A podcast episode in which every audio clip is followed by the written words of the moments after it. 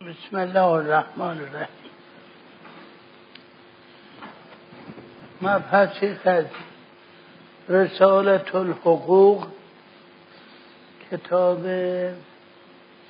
مبتنی بر فرمایشات حضرت سجاد علیه السلام. دو مبحث مونده که امشب می‌خونیم و انشاءالله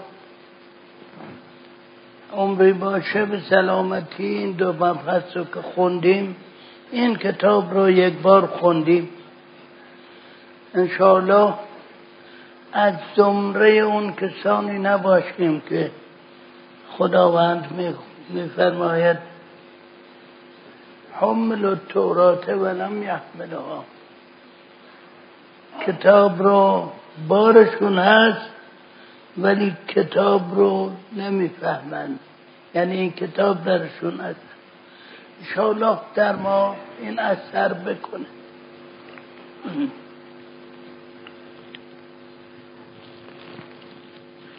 حق همکیشان و حق اهل ملت که ازمار و سلامت و رحمت لهم و رفق به مسیحهم. وتألفهم واستسلاهم والشكر محسنهم محسنيهم وكف الأذى عنهم وتحب لهم ما تحب لنفسك وتكره إليه لهم ما تكره لنفسك وأن تكون شیوخهم به منزلت به منزلت ابیک و شبانهم به منزلت اخوتک و اجائزهم به منزلت امک و سقار به منزلت اولادک و همچنین در اینجا که همکیشان رو فرموده است بعد حق اهل کتاب رو هم فرموده و حق الذمه ان تقبل منهم ما قبل الله عز وجل ولا تظلمهم ما وفع ما وفع الله عز وجل به عهده میفرمان حق اهل ملت که لغت ملت هم ما در فارسی داریم و هم در عربی. چون زبان فارسی و عربی خیلی به هم نزدیک است. خیلی لغات از عربی آمده به فارسی یا بعضی لغات از فارسی رفته به عربی استعمال شده. البته در این تغییر و تبدیل لغت ها معناشون یه خورده متفاوت میشه. بر حسب ملت ها بر حسب زمان بر حسب مکان و حتی بر حسب گوینده متفاوت میشه. لغت ملت در قرآن چند جا استعمال شده؟ عوض نه به معنای ما که ملت میگیم. به معنای گروهی و جمعی که به واسطه همدینی هم مسلکی گرده هم هست. جا می فرماید که ملت ابیکم ابراهیم. ملت ابیکم ابراهیم. هو سماکم المسلمین بالقلب جا دیگه میفرماد ابراهیم یک ملت بود که حالا اشتباه کردن در لغت ابراهیم یک ملت بود. ولی وقتی که این لغت بعد از به اصطلاح فتوحات اسلام. نباید گفت فتوحات اعراب فتوحات اسلام. کما اینکه در اخباری هست در بعضی موارد که خطاب به اعراب فرمودن که شما این دینی که در اینجا ظاهر شده یعنی اسلام چنان از دست می‌دید که بزرگانی از این قوم یعنی از قوم ایرانی بیان شما رو دو مرتبه مسلمون کنن در واقع. چه عبارتی به این چیز؟ حالا عبارت یادم نیست. به این درجه. منظور ملت وقتی در اینجا استعمال میشه یعنی حضرت سجاد که در عربستان در اون ایام بودن ملت میفرمایند. ملت منظور مسلمینن ملت اسلام.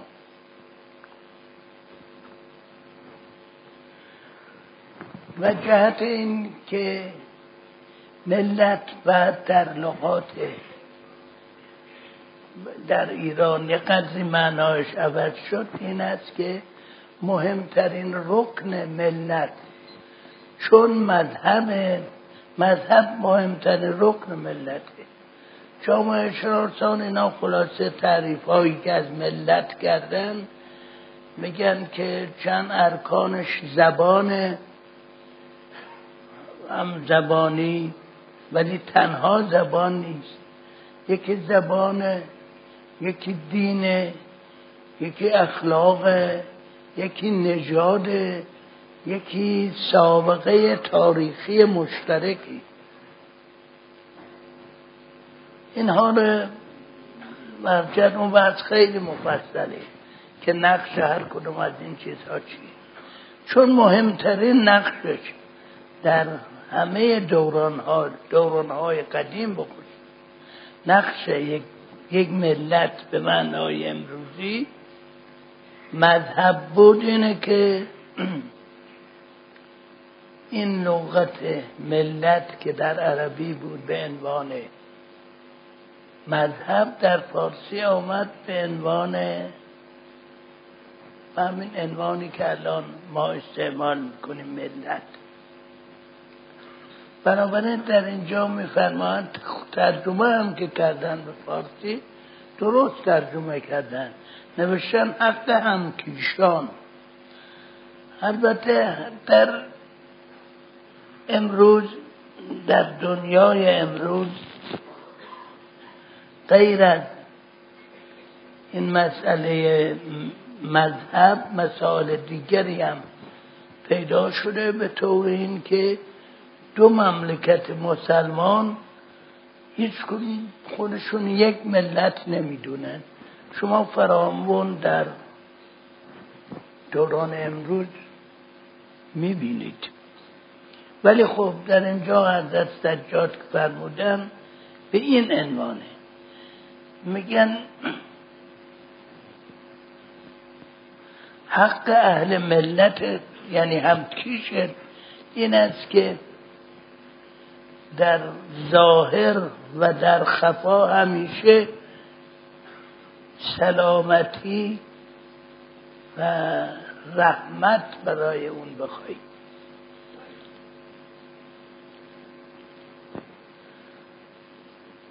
همیشه خیر اونها رو بخوای و صلاح کارشون رو آرزو کنی.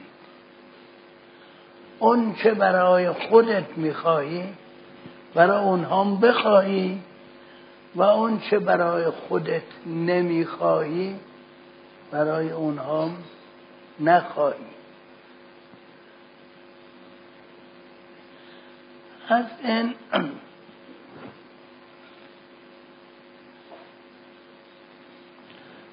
و این که اذیت و آزارت رو به اونها نرسه و فکر کنی که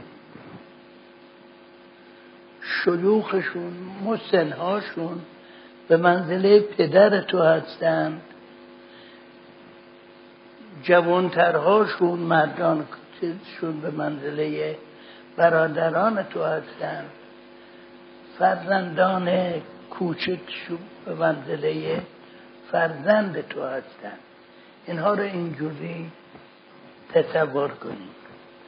که نظیر این البته حضرت جعفر صادق در این حضرت سجاد در اینجا به عنوان حق همکیشان فرموده در خطبه مالک اشتر حضرت علی علیه السلام به مالک مالک رو والی مصر کرده بودند.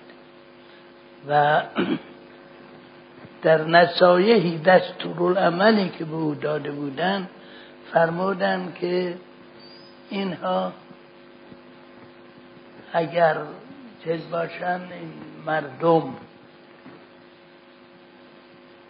اگر همکیش تو باشند به منزله برادرت هستند از غیر همکیش هم که باشند مثل تو بشری هستند که خداوند آفریده و همه اینها با محبت رفتار کن. علی علیه السلام چون خلیفه بود حکومت با او بود باید توجه به همه به کافر و مسلم داشته باشه. در اینجا حضرت حضرت سجاد این وظیفه خلافت ظاهری چون نداشتن توجه به اهل ملت کرده. البته بعدا هم که غیر اهل ملت رو ذکر فرمودن اهل ذمه رو گفتن. یعنی اونهایی که با مسلمین یک گروه تشکیل میدن یک مملکت.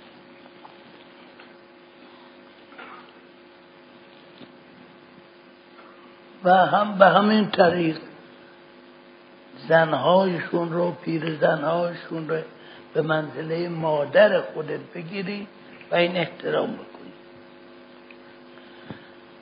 حق اهل کتاب که در پناه مسلمین هستند. البته این یک حقی دارن یه چیزی که عضو حکومتن. حکومت اسلامی متوجه وضع اینها باید باشه. اما خود مردم سایرین اینها باید از اونچه که خداوند از آنها قبول کرده است از آنها قبول کنی یعنی در واقع خداوند از اونها قبول کرده که اهل ذمه باشند بر مذهب خودشون.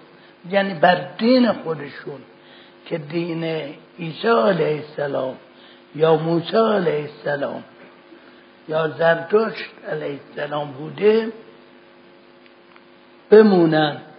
تو هم دیگه حق نداری به اونها از اونها رد کنی و اونها رو به همین واسطه این که چرا مسلمان نیستین و در دین عیسی موندین. حق نداری؟ اون چرا که خدا از اونها قبول کرده تو چه کاره ای که رد کنی؟ تو نباید رد کنی. و مادامی هم که اونها به عهدشون به عهد الهی اینجا فرمودن ولی خب همون عهدی که دارن به این که به مسلمان هم اذیت نکنن تابع حکومت باشن وقتی مادام که اونها به وفای به عهد می‌کنن حق نداری تو در مورد اونها تجاوز کنی و ظلم کنی. این فرمایش حضرت یک جلوه دیگری است از آیات اولیه سوره براعت داستان چیزش مفصل سوره براعت حضرت فرمودن که یه عده از قبایل کفار یا مشرکین بر یک عده از این قبایل بر قراردادی که بسته بودن تجاوز کردن و نقض کردن. قرار بود که برگش شبیخون نزنن به قبیله ای از اسلام. یه بار این کار رو کردن یکی از قبایل.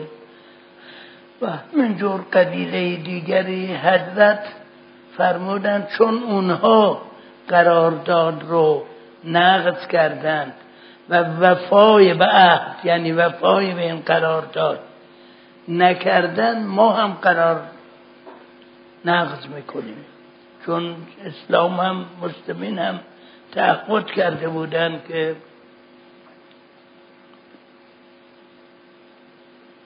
اونها حمله نکنن. و بعد فرمودن که مادامی که مشرکین یعنی اونهایی که طرف قرارداد بودند مادامی که اونها به قرارداد خودشون باقی هستند شما هم به قراردادتون باقی باشید و رعایت قرارداد رو بکنید. این در اینجا همین فرمایشی است که حضرت سجاد هم فرمودن. مادامی که اونها وفای به عهد کردن حق ندارید بهشون ظلم کنید. حالا این کتاب توفیق پیدا کردیم یک طور خوندیم. البته خوندن این کتاب و شنیدن قرائتش به منزله حلوا حلوا گفتنه فقط حلوا حلوا گفتن دهن شیره نمیشه.